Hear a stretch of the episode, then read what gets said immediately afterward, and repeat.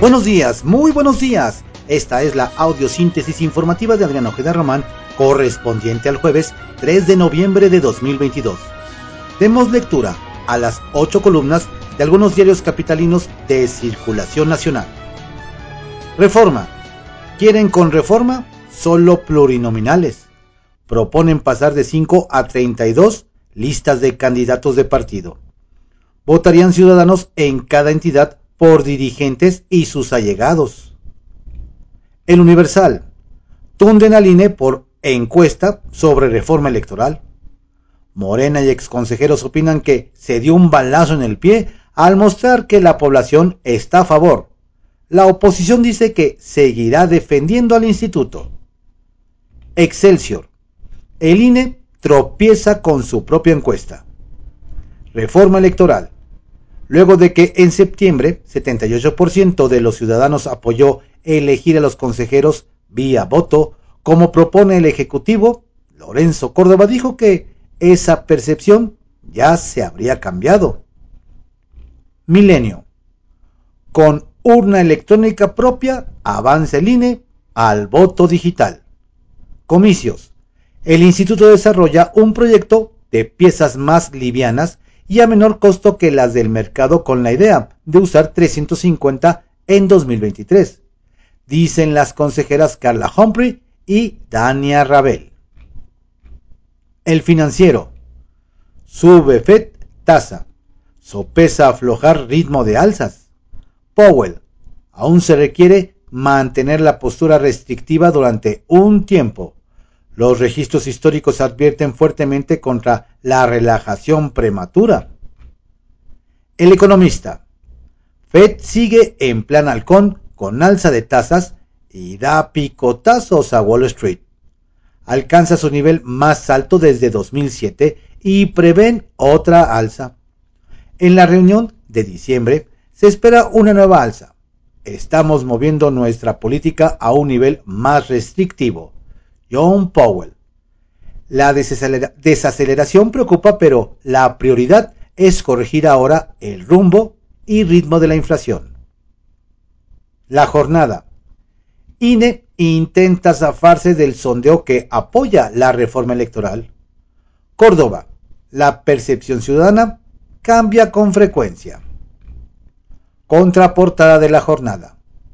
Atacan Talamontes a comuneros de Topilejo, Tlalpan. Un herido. Fue tiroteada una brigada de guardabosques al realizar un rondín. Un vehículo de la policía de Morelos protegía a los delincuentes. En dos años han presentado más de 200 denuncias por esa actividad. La Secretaría de Seguridad Ciudadana señala que la Guardia Nacional tiene a cargo esos parajes. La razón traban amparos modelo educativo, pero también falta de plan libros. Maestros no tienen desglose de materias o temas. Pilotaje en 960 escuelas, frenado también porque no estaba listo. Especialista, plan de estudios aún, no se aterriza y todavía hacen cambios. Marx Arriaga de la SEP admite que libros están en borradores y del programa señala que no será homogéneo porque atenderá diversidad. Reporte Índigo. El disfraz de monopolio. En la economía del libre mercado, la tendencia al control absoluto es algo imposible de evitar. Para eso existe la COFESE, un órgano autónomo que sanciona las prácticas monopólicas. Sin embargo, los castigos pocas veces se cumplen lo que genera que las acciones anticompetitivas proliferen en nuestro país. El Heraldo de México. Jalisco. Con Alfaro se duplican feminicidios. Tan solo de enero a septiembre de este año, en el estado han sido asesinadas 152 mujeres en promedio. Un crecimiento cada tercer día. El Sol de México. Transportan drogas en carbón y cantera. Informe de Aduanas 2021. Los decomisos de enervantes se redujeron 18% al año pasado con respecto a 2020. La crónica. Precio del gas dispara pérdidas de la CFE. explica 46 mil de los 50 mil millones de pérdidas registradas. La empresa eléctrica acumula deuda por 467 mil 800 millones de pesos. 24 horas. Cae supuesto y sanciones en Conagua. Recorta el número de inspectores de manejo de agua.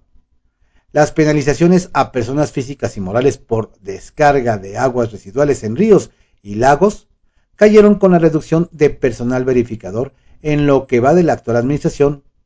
En el primer semestre de este año apenas se habían reportado cuatro, cuando entre 2015 y 2021 se aplicaron un promedio de 96 anuales. En el mismo sentido, el presupuesto a este órgano desconcentrado bajó, pues en 2018 recibió 13.6 mil millones de pesos. Para 2021, 5 mil millones de pesos. Y en 2022, 5.7 mil millones de pesos.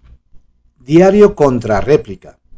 INE paga sondeo, no le favorece, lo oculta y ahora lo descalifica. Los resultados del estudio sobre la reforma electoral avalan propuesta del presidente López Obrador.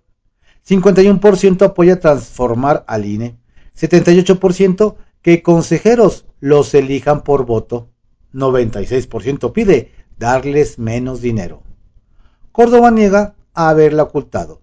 Dice que la percepción ciudadana ya cambió. La prensa. Hasta luego.